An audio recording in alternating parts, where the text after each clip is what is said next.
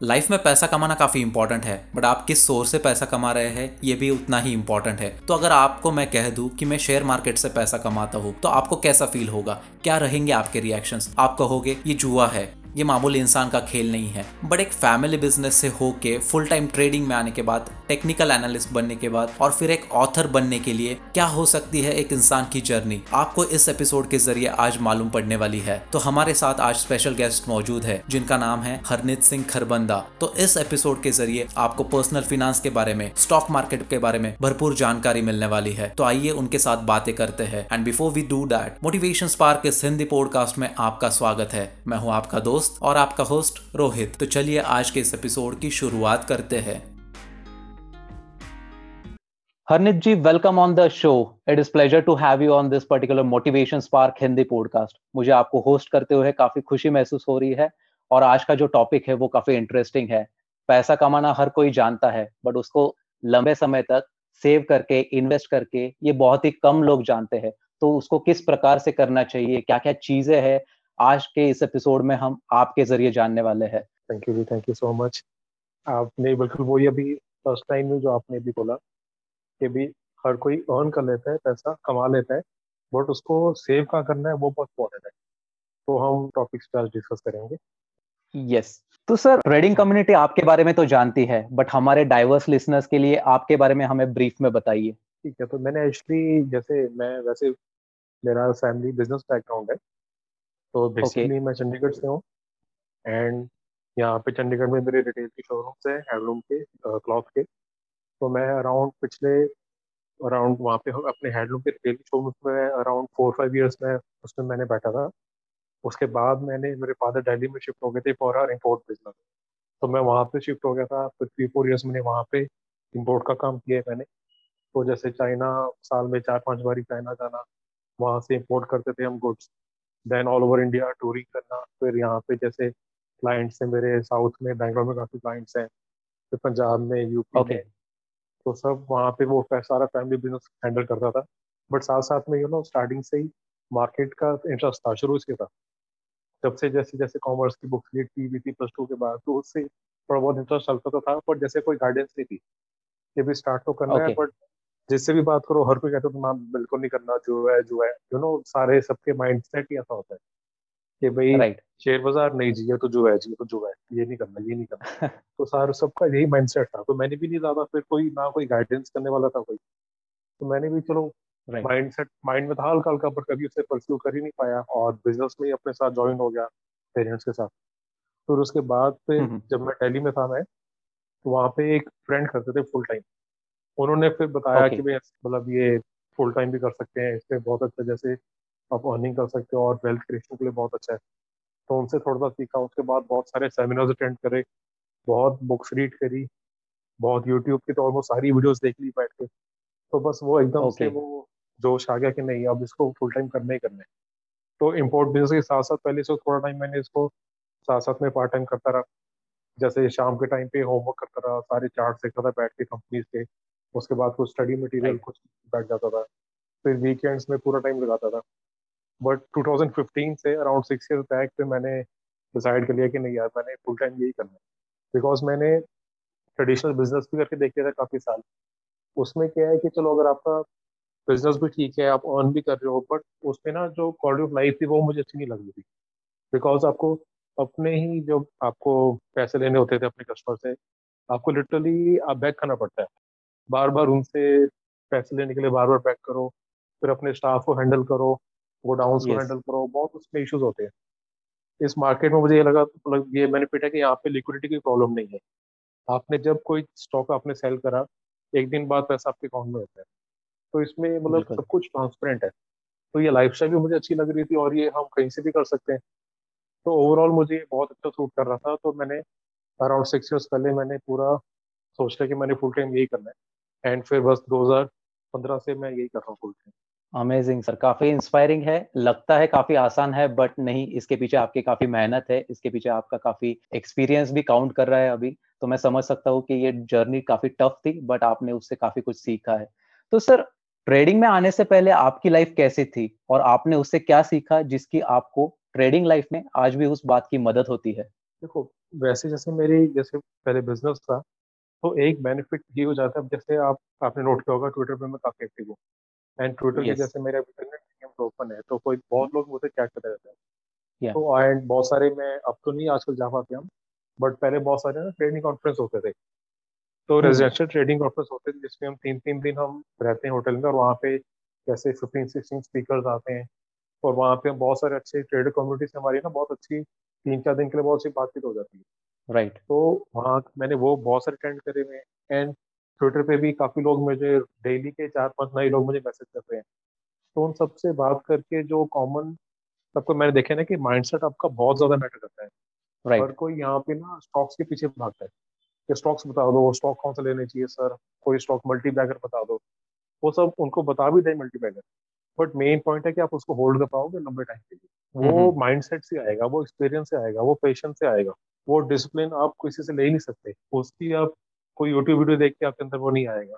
कोई class attend करके नहीं आएगा। ये चीज़ें आपने खुद ही सीखनी है और मतलब कहते हैं ना मुश्किल पे ऐसे मार खा के ही सीखनी है। क्योंकि स्टार्टिंग में हम खुद गलती करते हैं। तो मुझे जो स्टार्टिंग वाली जो लाइफ मेरी जो थी जो बिज़नेस बैकग्राउंड से मैं जो हूँ मैं उसका ये बेनिफिट हो गया था कि जैसे ट्रेडिंग भी बिज़नेस है। ट्रेडिंग बहुत अच्छा बिज़नेस है। अगर हम इससे बिज़नेस की तरह लें इसको लोग बिज़नेस की तरह नहीं लेते। लोग इसको सोचते हैं एटीएम मशीन है। हम आ जाएँगे कल को बहुत ज़्यादा अर्न करके चल जाएँगे। तो वो नहीं होता। तो बिज़नेस बैकग्राउंड होने से बेनिफिट क्या हुआ था कि मुझे माइंडसेट मेरा था। मुझे पता था कि जैसे आप अगर हम जैसे हम चाइना से जैसे हम इम्पोर्ट करते थे गुड्स हम तो हम पहले चाइना जाते थे। जब वहाँ से हम माल डाल के आते थे तो फोर्टी फाइव डेज़ बाद तो कंटेनर दिल्ली में आता था। उसके बाद हमारे गोडाउन में आता था हफ़्ते बाद। उसके बाद हम सेल करते थे। एंड उसकी पेमेंट्स हमें दो महीने बाद मिलती थी। तो वो पेशेंस को था उसके अंदर। पता था कि प्रोसेस काफ़ी लंबा होता ही है कोई भी हमने एक रोटेशन करनी है तो प्रोसेस होता है उसका लंबा। तो यहाँ पे मुझे उस वजह से था कि ठीक है ये भी बिज़नेस है इसमें भी एक प्रोसेस है उसको सीखा प्लस जॉब वालों में एक्चुअली क्या होती है ना प्रॉब्लम थोड़ा सा जिन्होंने जॉब की होती है ना अब जैसे काफ़ी लोग मुझे क्वेश्चन पूछते हैं तो उनका एक माइंडसेट होता है कि सर हम पर मंथ कितना कर सकते हैं मार्केट में। तो इसमें ऐसा कुछ पर मंथ वाला सिस्टम नहीं है ये ये जॉब नहीं है कोई। इसमें बिज़नेस है ये आपको कभी कभी आपके किसी किसी मंथ में आपको छह महीने के प्रॉफिट आ जाएगा। और कभी कभी ऐसा भी हो सकता है कि आपको थ्री फोर मंथ्स के लिए तीन चार महीने के लिए आपको प्रॉफिट ही ना आए। तो ये प्रॉपर बिज़नेस है इसको आपका अगर पहले से बिज़नेस माइंडसेट है तो आपको इसमें रिलेट करना आपको थोड़ा इजी हो जाता है एज कंपेयर टू अगर आपकी पहले जॉब हो। बिकॉज़ जॉब वालों का थोड़ा माइंडसेट ऐसा होता है कि भाई हर मंथ का कितना आता है हर मंथ में कितनी इनकम हो जाएगी। तो इसमें हम्म वैसा कुछ नहीं है। बिज़नेस है बिज़नेस की तरह इसको ट्रीट करो। तो अगर आपका पहला थोड़ा जैसे मेरा बिज़नेस बैकग्राउंड था तो हाँ उसकी थोड़ी सी एडवांटेज थी। प्लस मेरे स्टडीज़ बेस से मैंने एनिमेशन और वी एफ़ एक्स किया है। तो मैंने ओके प्लस टू के बाद मैंने B B M B A correspondence कर करके मैंने साथ में एनिमेशन का किया था। मैंने चार साल का डिप्लोमा तो उसमें क्या था कि उसमें मुझे जैसे स्टार्टिंग से ही यू नो कंप्यूटर्स का उसके बड़ा मुझे नॉलेज था। एंड पेशेंस था कि मैं कंप्यूटर के आगे चौदह चौदह सोलह सोलह घंटे रोज बैठ सकता था मैं। वो राइट मैंने तीन चार साल में यही रूटीन थी। तो अब जब मैं इस मार्केट में आया तो यहाँ पे जब मैंने स्टार्टिंग से जब मैंने चार्ट्स रीड करना सीखे तो उस टाइम पे मेरे को जब रोज बैठता था तो दस दस बारह बारह घंटे चार्ट की स्टडी करता रहता था बैठ के।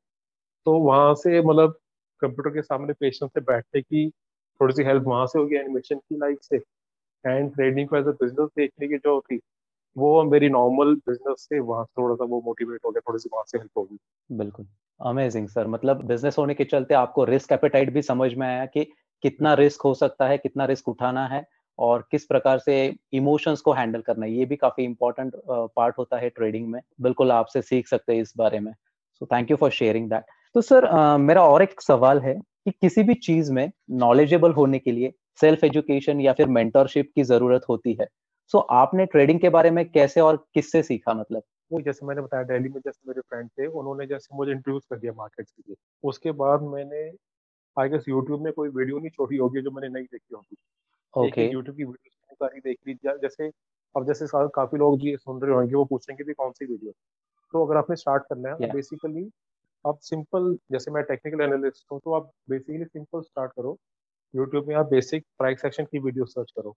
उससे पहले आप बेसिक कैंडल स्टिक्स की वीडियो सर्च करो कि कैंडल स्टिक्स क्या होती है, उससे प्राइस मूवमेंट्स कैसे हम देखते हैं। उसके बाद आप बेसिक प्राइस एक्शंस की वीडियो सर्च करो। उसके बाद आप बेसिक इंडिकेटर्स की वीडियो सर्च करो।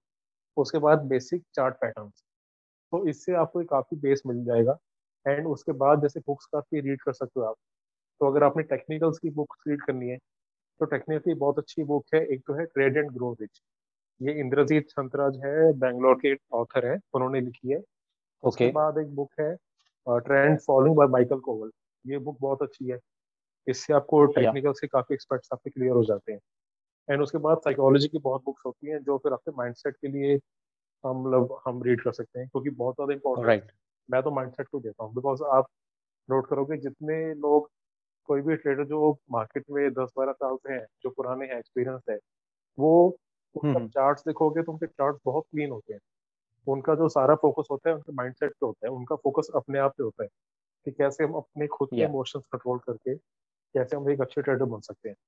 तो काफ़ी टाइम के बाद आपका जो फोकस है वो स्ट्रेटेजी से शिफ्ट होके आपका माइंडसेट पे राइट right. तो जैसे कि आप बता रहे थे कि शुरुआत करनी है कि सारी चीज़ों में तो एक वर्ड काफ़ी कॉमन था उसमें था कि बेसिक्स तो बेसिक्स अगर हम इम्प्रूव करते हैं तो शायद फिर राह आसान बन जाएगी आगे सीखने के लिए। हाँ जी हाँ इंडिया में अगर सेविंग्स और इन्वेस्टमेंट की बात करें तो क्यों ज़रूरी है? और फाइनेंशियल लिटरेसी को कैसे बढ़ाया जाए?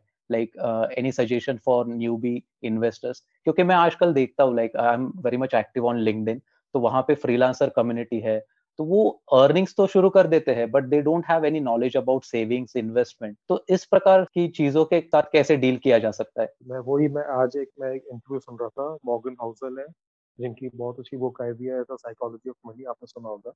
तो उनका ही मैं आज इंटरव्यू देख रहा था। वो बता रहे थे उनके एक फ्रेंड थे जो एक साल में वन बिलियन डॉलर अर्न करते थे। बट वो उसके बाद भी ब्रोक थे बिकॉज़ okay. उनका जो एक्सपेंस था साल का वो 1.3 मिलियन डॉलर था। तो उनका नेट कैश फ्लो नेगेटिव में था। वो जितना कमा रहे थे उससे ज़्यादा वो खर्च कर रहे थे हर साल। And yeah. उन्हीं की फ्रेंड के पेरेंट्स जो थे वो एक साल में अस्सी हज़ार डॉलर कमाते थे। बट उनका खर्च साल में तीस हज़ार डॉलर का था। तो वो अपने बेटे से बहुत अच्छे थे वो फाइनेंशियली तो इससे ये okay. हमें पता चलता है कि आप कितना अर्न करते हो वो मैटर नहीं करता आप अर्न करके कितना सेव कर रहे हो वो मैटर करता है आपने जो हाँ. की बात की जो आजकल क्या हो रहा है ना मेरे काफ़ी कज़न है जो आईटी सॉफ्टवेयर कंपनीज़ में जॉब कर रहे हैं गुड़गांव में और बहुत अच्छा अर्न कर रहे हैं बट उनसे अगर आप पूछो okay. कि भी कितने साल से आप कर रहे हो तो अभी तक आपने मतलब क्या उससे इन्वेस्ट करा या क्या उससे बनाया तो कुछ नहीं बनाया जितना अर्न होता yeah. है उससे ज़्यादा उनका एक्सपेंस हो जाता है बिकॉज़ क्या होता है ना जब आप अर्न करना शुरू करते हो तो जो आपका फोकस है ना वो लाइबिलिटीज की तरफ़ जाता है लाइबिलिटीज इन द सेंस आपका मन करता है hmm. कि एक अच्छी कार ले लूँ अपने अच्छे फ़ोन मेरे पास हो यू नो अच्छे ट्रिप हो तो सारा फोकस वहाँ चल जाता है जबकि हमारा फोकस होना चाहिए अच्छे एसेट्स लेने के लिए तो इसलिए right. आप मतलब और फाइनेंशियल आप देखोगे लिटरेसी मार्केट्स में तो चलो हम आके हम पढ़ रहे हैं तो हम सीख रहे हैं बट हमारे स्कूल्स में कॉलेजेस में hmm. ये फाइनेंशियल एजुकेशन कहीं पे भी नहीं है। आप किसी भी स्कूल में देखो आपको कहीं पे भी फाइनेंशियल एजुकेशन आपको पढ़ाएँगे ही नहीं। ये चीज़ आपको खुद ही यहाँ तो आपको बुक से आपको सीखोगे या आप मार्केट में आके थोड़ा बहुत आपकी इसको नॉलेज आ जाएगी। तो आप इसमें यही है कि जो भी आप स्टार्ट कर रहे हैं वो बेसिक बुक्स है तीन चार जैसे rich dad poor dad book है। ये बुक बहुत अच्छी है फाइनेंशियल एजुकेशन के लिए।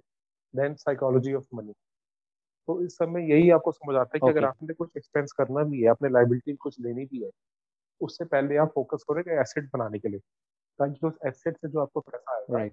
उस पैसे से आप लाइबिलिटी अपनी अफोर्ड कर पाओ सीधे पहले आप बहुत ज़्यादा लाइबिलिटीज पे फोकस मत करो उससे आप देखें आप एकदम ना बन जाओगे जैसे आप कह रहे हो ना लिंक्डइन वाले जो आपके है तो हम्म, हम्म। लोग बहुत ज़्यादा अर्न कर लेते हैं वो अर्निंग को उनका फोकस रहता है बहुत ज़्यादा उनकी सेविंग रेट पे फोकस. रहता है एंड सेविंग भी जब करते हैं तो काफ़ी लोग क्या करते हैं एफडी करा लेते हैं। हाँ, तो हाँ। ठीक है अगर आपकी एक एज है उस आपकी एज ज़्यादा है आपको ज़्यादा रिस्क नहीं लेना एफ़ डी कराना है ठीक है क्योंकि ना अगर आप देखो तो F D five point two percent return देती है या। उसके बाद आपका टैक्स हो गया इन्फ्लेशन हो गया तो वो नेगेटिव रिटर्न देती है एक्चुअल में वो।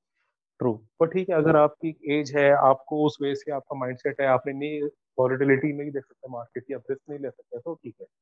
बट अगर अभी आप यंग हो तो आपको एफ़ डी नहीं करानी चाहिए फिर आपके लिए स्टॉक्स ही सबसे बेटर है। एंड अगर आप जैसे वो आपके लिसनर्स सारे फील्ड्स के हैं वो सारे स्टॉक मार्केट के नहीं है yeah. तो जनरल पब्लिक होगा अगर आप इक्विटीज में अगर आप स्टॉक्स में नहीं इन्वेस्ट कर सकते अगर आप स्टडी नहीं कर सकते तो एटलीस्ट आप म्यूचुअल फंड्स में अगर आप करो ठीक है नहीं तो उसकी जगह ईटीएफ e आते हैं एक्सचेंज ट्रेडेड फंड या तो जैसे अगर आपने लेनी है आप निफ्टी लेने से आपको क्या हो गया कि आपने इंडिया की टॉप फिफ्टी कंपनीज़ में इन्वेस्ट कर लिया।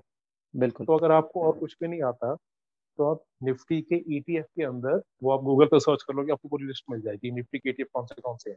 और इनके चार्जेस भी बहुत कम होते हैं। सिर्फ़ zero point four percent zero point three percent charge होते हैं। ओके तो आप सिर्फ़ उसके अंदर एस आई पी करके आप पूरे इंडिया की टॉप फिफ्टी कंपनीज़ में आपका एक्सपोजर आ जाएगा। तो एटलीस्ट अगर आप कुछ भी नहीं कर रहे अगर आपको कुछ नॉलेज नहीं है मार्केट्स की आपको और मानता हूँ कि भी आपको टाइम भी नहीं मिलता तो एटलीस्ट आप सिप करके निफ्टी की एटीएफ लेके आप एक लॉन्ग टर्म के लिए आज से पंद्रह से बीस साल के लिए उसमें सेव कर सकते हो। तो उसमें क्या है कि कंपाउंडिंग का आपको पता है पहले पाँच छह साल तो आपको पता भी नहीं चलेगा आपको कुछ रिटर्न आपको नहीं देखेंगे मज़ा नहीं आएगा। बट विद कंपाउंडिंग छह सात साल बाद आपको जो आपके इतना ह्यूज सम आपका वेल्थ क्रिएट हो जाएगी ना तो आपको लगेगा हाँ मैंने बहुत अच्छे डिसीज़न ले थे उस टाइम पे ये सेविंग स्टार्ट कर वेरी ट्रू तो ये काफ़ी इंपॉर्टेंट है। मैं देखता हूँ कि मेरे को लोगों को बताना पड़ता है कि ये एसेट क्लास अच्छा है इसमें इन्वेस्ट करो। जो लोग रिस्क उठाना नहीं चाहते उनके लिए आपने ईटीएफ e रिकमेंड किया है ये भी काफ़ी अच्छी बात है। फिर गोल्ड बॉन्ड्स भी ले सकते हैं मतलब अगर वो एक एसेट क्लास ओन करना चाहते हैं तो काफ़ी कुछ पर्याय है। बस हमने उसका स्टडी करना चाहिए जो हमारे लिए बेस्ट सूटेड है उसके लिए ऑप्ट करना चाहिए। गोल्ड के भी ईटीएफ आते हैं। अगर आपने गोल्ड लेनी है तो इसे गोल्ड भी करके ईटीएफ है। तो उससे आपका क्या आजकल बहुत ब्रोकर्स हैं जो आपको डिजिटल गोल्ड बाय करने को देते हैं। तो एज आप जैसे गोल्ड की तरह आप उसको बाय कर सकते हो। गोल्ड की मूवमेंट के साथ प्राइस के साथ उसकी प्राइस मूव होती है। एंड उसमें आप कुछ भी अमाउंट लगा सकते हो और नॉर्मल स्टॉक की तरह कभी भी उसको एग्जिट कर सकते हो। तो आप बिल्कुल। एटीएफ के थ्रू ही आप डिफरेंट एसेट क्लासेस में भी जा सकते हो या सेफ़ ऑप्शंस काफ़ी अवेलेबल है बट आजकल लोग ट्रेंड के पीछे भाग रहे हैं क्रिप्टो करेंसी इथेरियम तो ये सारी चीज़ों के पीछे भाग रहे जो कि लीगलाइज है नहीं अभी इंडिया में। फिर भी लोगों के पास सिर्फ़ पैसा नहीं है ऐसे भी कहते हैं। So don't go after trend जो आपके लिए बेस्ट सूटेड है वो करना चाहिए राइट right? आपको वही आपको अपने देखना चाहिए कि आपको क्या सूट करता है। जब भी आपको इन्वेस्ट करना है तो अपने अपनी रिस्क प्रोफ़ाइल अपनी एज अपनी रिक्वायरमेंट्स उस हिसाब से करना चाहिए। कोई भी जैसे मार्केट में जब आता है वो तभी आता है जब वो अपने फ्रेंड की स्टोरी सुनता है या किसी की स्टोरी सुनता है कि यार इसने बिटकॉइन में इतना लगाए थे इसके इतने हो गए। तभी वो बंदा मार्केट में आता है। एंड उसको देख देख के वो भी लगा लेते हैं। हाँ. अब जैसे थोड़े साल पहले न्यूज़ आई थी कि अमिताभ बच्चन ने इतने लाख लगाए थे तो उनके बिटकॉइन भी इतने हो गए थे। तो ठीक है पर अगर आप कैपिटल देखोगे तो उनकी कैपिटल का एक परसेंट भी नहीं था वो। और वैसे न्यूज़ देख के हम अपने कैपिटल का फिफ्टी परसेंट लगा देते हैं उसपे। हाँ. एंड फिर अगर वो ऊपर नीचे होता है तो साथ में फिर हमें टेंशन हो जाती है कि यार बिकॉज़ हम कैपिटल नहीं देख रहे अगर आपने उसमें खेलना है तो आप खेलो बट एक स्मॉल कैपिटल से खेलो। आप उसके अंदर ही सारा अपनी सेविंग्स में डाल दो। बिल्कुल। वैसे तो फिर हार्ट का ईसीजी ऊपर नीचे होते रहेगा। जैसे चार्ट चलता है वैसे ही हार्ट चलेगा। जी बिल्कुल सर। या। तो सर ट्रेडिंग में किसी टफ टाइम्स या फिर मिस्टेक को शेयर करना चाहोगे ताकि उस गलती को हमारे फेलो ट्रेडर्स या फिर लिसनर्स अवॉइड कर सकते हैं? बस एक सिंपल सी कुछ चीज़ें। हाँ जी देखो ट्रेडिंग में जैसे हम स्टार्ट जब करते हैं अब जैसे मैंने भी स्टार्ट किया था तो मैंने कैश ट्रेडिंग स्टार्ट किया था। एंड कैश ट्रेडिंग स्टार्ट करके उसके साथ साथ जैसे स्टार्टिंग में बहुत अच्छा जा रहा था रिटर्न ठीक जा रहे थे। तो थोड़ा टाइम बाद ना वो हो जाता है क्या चलो रिटर्न तो अच्छे आ रहे हैं बट बहुत ज़्यादा नहीं आ रहे। तो उसके लिए मैंने एकदम से अपने अकाउंट में मैंने उससे पहले एक्टिवेट नहीं कराया था अपने अकाउंट में मैंने फ्यूचर्स और ऑप्शन एक्टिवेट करा दिए। okay. अब एक बार ही एक्टिवेट करा लिए। तो उसमें क्या था कि उसमें आपका एकदम लेवरेज जब आप ले लेते हो मार्जिन ले लेते हो। तो आपको प्रॉफिट लॉस बहुत ज़्यादा उसमें दिखता है क्योंकि आप पोजिशन साइज़ आपकी बढ़ जाती है काफ़ी ज़्यादा। तो एक बार ये वो जब हो गया तो जो स्टार्टिंग में मैंने कैश में जो जो प्रॉफिट अर्न किया था धीरे धीरे तो और एक बार ये फ्यूचर में जब आया तो उसमें उतना ही प्रॉफिट जो मैंने पहले कुछ मंथ्स में अर्न करा था कुछ महीनों में अर्न करा था वो मुझे इसमें कुछ दिनों में दिखना शुरू हो गया। तो मुझे लगा यार ये बहुत चीज़ है मैं तो इतना टाइम मैंने कैश शेडिंग में मैंने अपना वेस्ट करा है मुझे स्टार्टिंग से ही फ्यूचर ऑप्शन में आ जाना चाहिए था। बट वो स्टार्टिंग में एक बिगिनर्स लग कहते हैं मेरा वो लग रहा था वो। क्योंकि तो टेक्निकल से मेरे को आते थे तो मैंने एक दो ट्रेड्स किए वो बहुत अच्छे भी चले गए बहुत अच्छा प्रॉफिट भी आ गया। तो उसके बाद क्या हुआ कि मैंने उससे पहले थोड़ी कम कैपिटल से ट्रेड कर रहा था। एक बार जब फ्यूचर ऑप्शन में अच्छा प्रॉफिट आया तो मैंने और अपनी सेविंग्स में से कैपिटल लेके सारी इसमें डाल दी।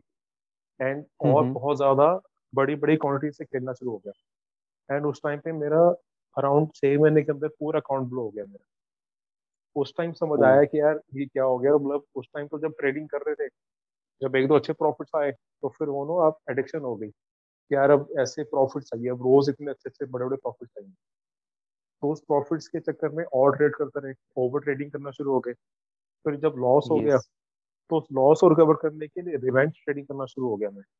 तो यार अब हम्म, हम्म। लॉस हो गया ना जैसे मैं अगर सुबह का टाइम बैठा हूँ और मेरा साढ़े दस ग्यारह बजे लॉस हो गया मेरा तो होता था कि चल यार लॉस हो रहा है, ठीक है। मुझे अब आज के दिन प्रॉफिट नहीं चाहिए पर एटलीस्ट मैं एट पार पे ब्रेक इवन पे होके उठूँ मैं। उस ब्रेक इवन के होने के चक्कर पे और ट्रेडिंग करना, और ज़्यादा बड़ी बड़ी क्वान्टिटीज लगा देना, उसके चक्कर में और लॉस हो जाता था। फिर एक बार जब आपका पूरे दिन लॉस में चले गया, फिर रातों ना आप मानोगे नहीं, रात को नींद नहीं आती थी कि यार नहीं यार, अगले दिन कब स्टार्ट होगा, मैंने रिकवर करना है बस। तो वो रिकवर रिकवर आपके माइंड में चलता रहता है, आपके माइंड में रिवेंज ट्रेडिंग चलती रहती है। उस चक्कर में दिन आके और लॉस हो जाता है और इतने लॉस कर करके इतने बड़े लॉस हो गए तो समझ नहीं आया कि कब कैपिटल सारी धीरे धीरे खत्म होती थी। तो इसलिए जिसने भी न्यू स्टार्ट करना है वो जैसे ना अब कैश ट्रेडिंग है और जो लॉन्ग टर्म ट्रेडिंग है पोजिशनल ट्रेडिंग है वो है कि जैसे कि अभी आप हम्म कार्ड चलाना सीख रहे हो तो आपको उससे से कार्ड चलाना सीखना चाहिए। आपको सीधे इंटरनेट से या सीधे एफ़ से नहीं स्टार्ट करना। वो मतलब कि हो गया कि जैसे आप सीधे स्पोर्ट्स कार में सीख लो कार चलाना। तो सीधे स्पोर्ट्स कार में सीखोगे तो एक्सीडेंट हो सकते हैं। इसलिए जब आप सीख रहे हो तो एकदम स्लो एंड स्टडी जो आपकी लॉन्ग टर्म ट्रेडिंग है जिसमें आप थोड़े लंबे टाइम फ्रेम के चार्ट्स देखते हो मंथली वीकली चार्ट्स देखते हो उसके अकॉर्डिंग स्टार्ट करो। एक बार ही आपको उसमें होल्ड अच्छा आ जाता है तो बहुत धीरे धीरे उसके अंदर अपनी कैपिटल इंक्रीज करो। क्योंकि मैं भी देखता हूँ लोग जैसे लोग मैंने जो जैसे किया था स्टार्टिंग में थोड़ी कम कैपिटल स्टार्ट किया रिटर्न अच्छे आगे तो हमें लगता है यार टेक्निकल्स में आते ही है कैपिटल ज़्यादा डाल देते हैं टेक्निकल सेम रहते हैं टेक्निकल सेम ही रहते हैं आपके बट जब आप ज़्यादा कैपिटल डाल देते हो ना तो आपके इमोशन बहुत ज़्यादा एम्पलीफाई हो जाते हैं। Because right right. तो एक लाख डेढ़ लाख से खेलना या फिर पंद्रह लाख बीस लाख से खेलना वो बहुत डिफरेंट हो जाता है। बिकॉज़ क्या है कि आप जब आप चार्ट देख रहे हो आपके चार्ट में स्टॉप लॉस हिट नहीं होता। बट आपको जब आप लॉस का अमाउंट देखते हो ना साथ साथ यार इतना लॉस होना शुरू हो गया। तो आप स्टॉप लॉस हिट होने से पहले ही उसको काट दोगे। और उसके बाद में आप कि यार, मैंने क्यों कट कर दिया तो स्टॉप कुछ फिटिंग हुआ था। वो आपने इसलिए काट दिया क्योंकि आपको लॉस की जो अमाउंट थी ना, बड़ी अमाउंट थी, वो आपको तंग कर रही थी उस टाइम पे। तो इसलिए मनी मैनेजमेंट क्या होता है? पोजीशंस कितनी बड़ी लेनी चाहिए, कितनी छोटी लेनी चाहिए? और ये सब ये सारी चीज़ें बहुत ज़्यादा मैटर करती है इसमें बिल्कुल। इसमें तो पूरा का पूरा एमबीए बैठ सकता है मतलब कि कैसे करना है इन सारी चीज़ों को क्योंकि सिर्फ़ एक एस्पेक्ट को सिर्फ़ इन्वेस्टमेंट uh, आपके पास कैपिटल कितना है आप प्रॉफिट कितना निकाल रहे हो इसके ऊपर नहीं निर्भर रह सकते सारी की सारी चीज़ें मैनेज करनी पड़ती है और वो भी एनालिटिकल रह के क्रिएटिव रह के। तो ये काफ़ी इंपॉर्टेंट आपसे बात सीखने को मिल रही है सर तो आ, मेरा अगला क्वेश्चन काफ़ी इंपॉर्टेंट है सर कि किस प्रकार का माइंडसेट या फिर साइकोलॉजी होनी चाहिए to emerge as a good trader और इन्वेस्टर इन स्टॉक मार्केट आपने हाल ही में ही एक बुक लिखी है ट्रेड लाइक अ मॉन्क तो उसके बारे में बताना चाहेंगे या फिर इससे रिलेट कर पाओगे आप इस क्वेश्चन को? हाँ, मैंने एक्चुअली बुक में अराउंड काफ़ी टाइम से लिख रहा था और मेरा फोकस यही था कि जैसे बुक में क्योंकि काफ़ी लोगों से बात करता रहता हूँ मुझे था कि जब भी मैं अगर कोई बुक लिखूँगा ना तो मैं वो साइकोलॉजी पे बुक लिखूँगा। अगर आप नोट करोगे मेरे ट्वीट्स भी होते हैं ना तो उसमें मैं स्टॉक्स वाली यस बात नहीं करता सारे ट्वीट्स वाले साइकोलॉजी पे होते हैं सारे के सारे। बिकॉज़ या यही सबसे ज़्यादा मैटर करता है ये आपकी स्टॉक कौन सा लेना है कौन सा नहीं लेना है उससे बहुत ज़्यादा मैटर करता है आपकी साइकोलॉजी का माइंडसेट कैसे। तो बुक के अंदर भी मैंने जैसे है उसमें मैंने बहुत बेसिक लैंग्वेज में बुक लिखी है थोड़ी छोटी बुक है बहुत सारी बड़ी बुक भी नहीं है। बट ओके उसमें सारा फोकस साइकोलॉजी पे है। एंड उसमें क्या है कि जैसे फ़र्स्ट चैप्टर में तो मैंने बेसिक अपनी स्टोरी समझाई दी है। उसके बाद मैंने सेकंड चैप्टर थर्ड चैप्टर में समझाया था कि आपको अपनी स्टडी करनी है कि आप जैसे अगर आपका प्रॉफिट होता है तो उसके बाद आप कैसे रिएक्ट करते हैं? या आपका लॉस होता है तो उसके बाद आप कैसे रिएक्ट करते हो? आप कैसे यस रिएक्ट करोगे उसके ऊपर उसके ऊपर पता चलेगा कि आप अगला ट्रेड कैसा करोगे। ये लोग ऐसी चीज़ों के लिए पहले नहीं सोचते। पर जब वो ट्रेड करेंगे गलतियाँ करते हैं लॉस होते हैं ये चीज़ उनको बहुत सालों बाद तक समझ आती है। क्योंकि वो पहले इस चीज़ की हम्म स्टडी हम्म। नहीं करते। तो ये मुझे यही था कि मैं कि जब भी कोई मैं बुक लिखूँगा तो मेरी मैंने सोचा था कि साइकोलॉजी पे ही हो तो इसके सेकंड थर्ड चैप्टर में मैंने या ये बताया हुआ है कि भी हमारा माइंडसेट किस वे से चलता है कि अगर हमें लॉस होता है तो हमें गुस्सा आता है तो क्यों आता है और उसको कंट्रोल कैसे करना है? या अगर हमें प्रॉफिट होता है तो हमें और ज़्यादा प्रॉफिट करने का ग्रीड आ जाता है तो वो हम उसको कैसे हम कंट्रोल करें? या फिर अगर हमें प्रॉफिट आ गया तो हमें ईगो आ जाती है। हम अपने आप को बहुत अच्छा ट्रेड करना शुरू मानना शुरू हो जाते हैं। फिर हम और बड़ी बड़ी पोजिशन लेते हैं फिर लॉस करते हैं। तो इस चीज़ों से कैसे हैंडल करना है वो है। उसके बाद फिर एक दो एग्जाम्पल्स मैंने उसके अंदर दिए हुए हैं। अब जैसे एक एग्ज़ाम्पल मैंने दिया हुआ उसके अंदर तीन बंदर का थ्री मंकीज का। तो उसमें क्या है कि जैसे एक टेस्ट हुआ था ये ट्रेडिंग के हिसाब से मैं बता रहा हूँ। तो जैसे टेस्ट हुआ था तीन मंकीज के ऊपर तीन बंदरों पे टेस्ट हुआ था। तो okay. जो पहला वाला मंकी था उसको एक टास्क दिया था उसको फिर जिसने जब टास्क को कंप्लीट कर लिया तो उसको रिवॉर्ड मिल गया। ठीक है तो उसको बार बार वही टास्क करने को बोला। तो जितनी बारी उसने वो टास्क कर लिया उसको उतनी बारी रिवॉर्ड मिलता रहा और वो मंकी बार बार वो टास्क करता रहा जब तक कि right. वो एकदम थक के नहीं बैठ गया। राइट? या। उसके बाद सेकंड मंकी को टास्क दिया उसने टास्क करा बट उसको कुछ भी रिवॉर्ड कुछ भी इनाम नहीं मिला उसको। ठीक है? तो उसने एक बार ही करा दो बार ही करा। जब उसने देखा कि उसको रिटर्न में कुछ मिल ही नहीं रहा तो उसने नहीं करा। उन्होंने जितना मर्ज़ी उस पर ज़ोर लगाया उसने वो टास्क नहीं करा। तो उसे दिख गया था कि मुझे कुछ मिल ही नहीं रहा। तो थर्ड वाला जो मंकी था उन्होंने उसके साथ क्या किया कि उसको जो इनाम दिया उसको जो रिवॉर्ड दिया वो उसको रैंडमली दिया। जैसे एक बारी okay. फ़र्स्ट बारी उसको टास्क करने पे रिवॉर्ड दे दिया फिर सेकंड बारी नहीं दिया थर्ड बारी दे दिया। फोर्थ पर ही नहीं दिया फिफ्थ पर ही नहीं दिया सिक्स बारी दे दिया। तो उसको रैंडमली रिवॉर्ड मिल रहे थे। तो उसको नहीं पता था कि उसको रिवॉर्ड कब मिलना है। इसलिए वो हर बारी टास्क करता रहा क्योंकि उसे था कि अब मिलेगा रिवॉर्ड या अब मिलेगा। तो उसमें क्या हुआ उन्होंने देखा कि उन्होंने सेम काम थर्ड वाले मंकी से भी करा दिया जितना काम पहले वाले मंकी से कराया था।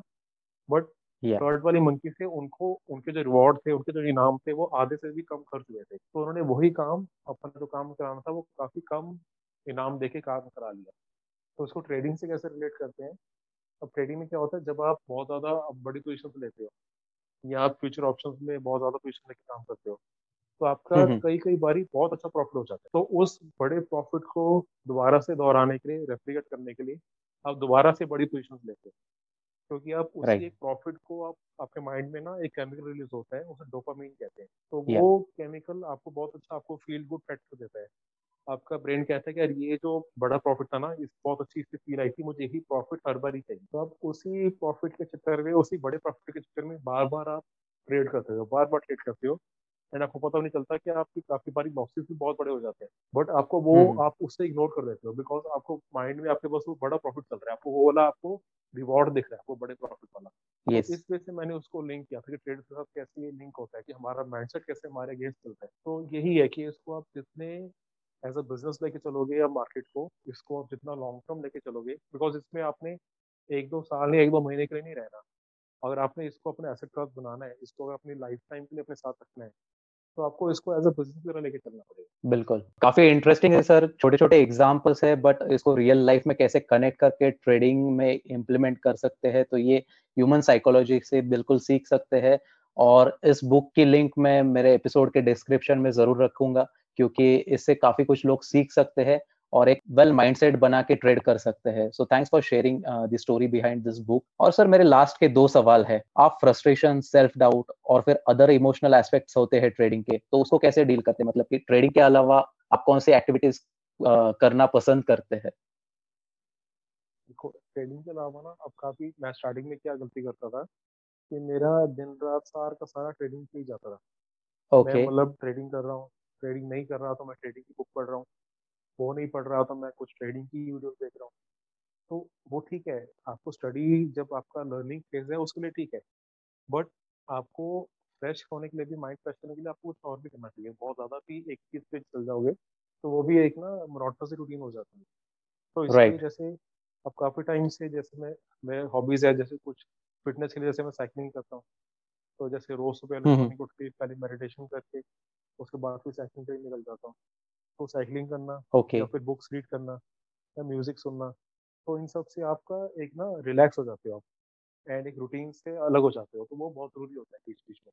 बिकॉज़ हमें लगता है कि यार ट्रेडिंग फुल टाइम ट्रेडिंग कर रहा है बंदा तो यानी कि ये पूरा दिन स्क्रीन का आगे बैठा रहेगा। तो स्क्रीन का अगर आप पूरे दिन बैठे रहोगे तो आपकी वो थोड़ा टाइम बाद आप एक्चुअली फ्रस्ट्रेट हो जाओगे आप। तो बीच बीच में ब्रेक्स लेना भी ज़रूरी है एंड अगर कभी आपके बहुत ज़्यादा प्रॉफिट्स हो रहे हैं लगातार आपके काफ़ी दिन से प्रॉफिट्स हो ही जा रहे हैं तो उस टाइम पे भी आपको ब्रेक लेना चाहिए। और अगर आपके बहुत टाइम से लॉस हो जा रहे हैं तो वहाँ पे भी आपको ब्रेक लेना चाहिए। क्योंकि होता क्या है कि जब आपके बहुत ज़्यादा प्रॉफिट हो रहे हैं ना उस टाइम पे आप बहुत ओवर कॉन्फिडेंट हो जाओगे एंड उस ओवर कॉन्फिडेंस में आप अपने जो अगर पहले आप कोई स्टॉक एक लाख का लेते रहे आप फिर डेढ़ डेढ़ दो दो लाख लेना शुरू हो जाएँगे। और अगर कभी आपके लॉसेज हो ही जा रहे हैं तो आपको उस लॉसेस चक्कर से आपका कॉन्फिडेंस बिल्कुल खत्म हो जाएगा। तो इन दोनों सिचुएशन के बाद आपको एक ब्रेक लेनी चाहिए। तो काफ़ी मेरे फ्रेंड्स हैं ओके करते क्या है कि जैसे टू थ्री मंथ अच्छे से ट्रेड करा उसके बाद वो पंद्रह बीस दिन में घूमने चल जाते हैं। तो अगर आप वो नहीं भी कर सकते आपकी रूटीन वैसे नहीं है तो एटलीस्ट सारे का सारा टाइम मार्केट के साथ मत लगे रहो। बीच बीच में ब्रेक्स भी लेनी चाहिए बहुत ज़रूरी है। अगर आपको राइट right. जैसे दिन में भी बीच में ब्रेक्स लेने चाहिए सारा टाइम मार्केट को ना देखो फ्रेश हो थोड़ा घूमने चल जाओ वॉक कर नॉर्मल एक पार्क में वॉक करने चल जाओ उससे भी एक दस मिनट की वॉक से भी Right. आप फ्रेश हो जाओगे एंड अगर आप वैसे। क्रिकेट पर भी जा सकते हो कुछ भी आप कर सकते हो जिससे कि आप पूरा दिन रात सिर्फ़ मार्केट पे भी ना लग लगे रहो ये मतलब सिर्फ़ मार्केट की बात नहीं कोई भी अगर आपका प्रोफेशन है कोई भी जॉब है कोई भी बिज़नेस है तो हर चीज़ से एक ब्रेक लेनी बहुत ज़रूरी होती है बीच बीच में तो उससे आप जब दोबारा आओगे तो आप और मोटिवेशन. आओगे और एक फ्रेश माइंड से आओगे। Very true self time important है मी टाइम इंपॉर्टेंट है। मैं भी साइकिलिंग को काफ़ी प्रेफर करता हूँ मैं भी डेली साइकिलिंग uh, करता हूँ। तो लाइक एक अलग सा ही फील आता है वंस यू वर्कआउट जो भी आप एक्सरसाइज या फिर मेडिटेशन प्रेफर करते हैं तो लोगों ने टाइम देना चाहिए। सर मेरा लास्ट सवाल। One thing which you would like to change और see the change coming in stock market and why one thing देखो जो बेसिक है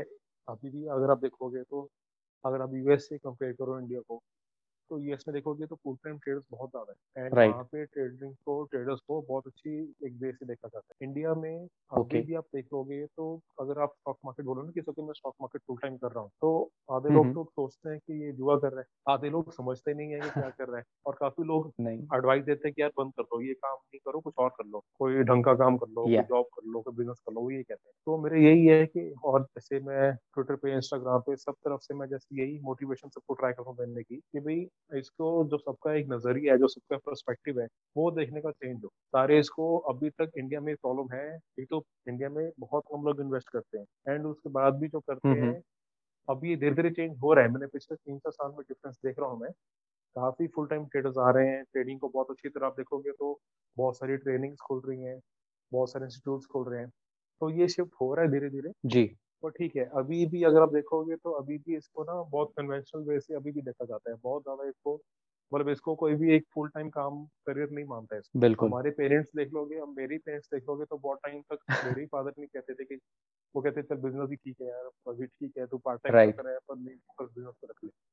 क्योंकि हर किसी को यही लगता है यार पता नहीं यहाँ पे क्या होगा पता नहीं सारा कैपिटल आउट है जुआ है पता नहीं क्या है।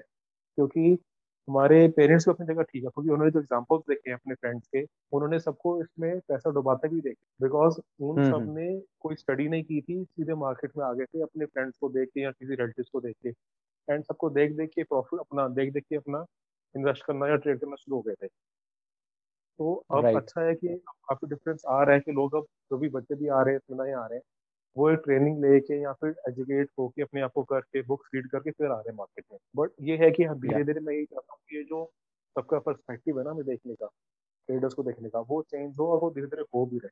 बिल्कुल। इसमें एक बात है कि अ, मतलब बिज़नेस में होता है कि प्रोडक्ट और सर्विसेज़ इन्वॉल्व होते हैं इसमें पैसा ही लगाना है और पैसा ही निकालना है तो सारी चीज़ें पैसे पे फोकस आती है। मतलब अगर ब्लेम भी करना है तो किसको ब्लेम करेंगे? पैसे को ही। ब्लेम करेंगे तो हम अपने आप को करेंगे। अब मैंने एक Yeah. दिन पहले भी ट्वीट किया था कि लोग सोचते हैं कि यार फुल टाइम ट्रेडर ठीक है इसलिए आप किसी बॉस के अंडर काम नहीं कर रहे पर यहाँ पे आप सबसे डिफ़िकल्ट बॉस Right. में काम कर रहे हो आप अपने अंडर काम कर रहे हो आपको रोज अपनी Right. से लड़- लड़ना है आपको क्योंकि जब आपका लॉस हो रहा है आपको पता है अपने लॉस काटना है तो आपको ईगो आपको एक बार ही काटने नहीं देगी आपको आपको माइंड में आएगा कि यार थोड़ा टाइम और देख लेता हूँ बट आपको पता है कि अगर आप एक प्रोफेशनल ट्रेडर हो एक्सपीरियंस ट्रेडर हो आप तो आपको उस स्टॉप लॉस को आप लोगे आप तो आपको अपने आप से रोज रहना लड़ना पड़ता है ये इजी क्वेश्चन नहीं है यहाँ से अर्न करना बहुत मुश्किल है। मतलब मैं डिमोटिवेट नहीं कर रहा किसी को बट ये यही ट्रुथ है। यहाँ से अर्न करना एक्चुअल में बहुत डिफ़िकल्ट है और यही इसलिए होता है कि आप देखोगे कि बहुत लोग इसमें आते हैं पर इसमें बहुत लोग रह नहीं जाते। एक डेढ़ साल बाद सारे शिफ्ट हो जाते हैं किसी और प्रोफेशन बिकॉज़ यहाँ से अर्न करना बहुत मुश्किल है बट एक बार आपको आपको हाथ बैठ गया एक बार आपको एक्सपीरियंस आपको पता चल गया कि आपको क्या चीज़ सूट कर रहा है। अब किसी किसी को बहुत शॉर्ट टर्म ट्रेडिंग सूट करती है किसी को लॉन्ग टर्म सूट करती है किसी को सिर्फ़ इन्वेस्टमेंट सूट करती है वो ट्रेडिंग तरफ़ देखते भी नहीं है। तो ये चीज़ आपको एक्सपीरियंस Right. करके मार्केट में रहेगी पता चलेगी वो और उसके लिए आपको दो तीन साल चार साल लगाने पड़ेंगे। आपको ये चीज़ एक दो हफ़्ते में महीने में पता नहीं चलेगी। बट हाँ एक बार आपको उसका होल्ड आ गया तो इससे अच्छा प्रोफेशन भी कोई नहीं है। बट उसके लिए टाइम लगता exactly. है एक्सपीरियंस लगता है पेशेंस लगता है। सही बात है सर और इसलिए लाइक जो आपकी बुक का नाम है वो मैं यहाँ पे फिर से रिलेट कर पा रहा हूँ ट्रेड लाइक अ मॉन्क शांति बनाए रखे और फिर ट्रेड करे। सो so, सर मैं काफ़ी इम्प्रेस्ड हूँ आपके थॉट्स से आपके जो भी नॉलेज आपने शेयर किया है हमारे लिसनर्स के साथ और मेरे साथ। थैंक यू सो मच और मैं उम्मीद करता हूँ कि इस एपिसोड के ज़रिए लिसनर्स को काफ़ी कुछ एक सीखने को मिलने वाला है काफ़ी वैल्यू एडिशन होगा। So thank you so much for your time thank you ji thank you so much for inviting me thank you और आपसे फ्यूचर में भी बात होती रहेगी। बहुत अच्छा लगा आपसे बात कर thank you so much sir it was pleasure having you episode को पूरा सुनने के लिए मैं आपका शुक्रिया अदा करना चाहता हूँ। और अगर आपको एपिसोड पसंद आया है तो प्लीज़ किसी और के साथ भी शेयर कीजिए। और शो को सब्सक्राइब करना मत भूलिए। मैं और भी नए और एक्साइटिंग एपिसोड के साथ फिर से लौटूँगा। Till then stay happy stay healthy take care bye bye This podcast was created on Hubhopper Studio. If you wish to start your own podcast for free, visit www.hubhopperstudio.com. Hubhopper is India's leading podcast creation platform. Click on the link in the episode description or visit www.hubhopperstudio.com.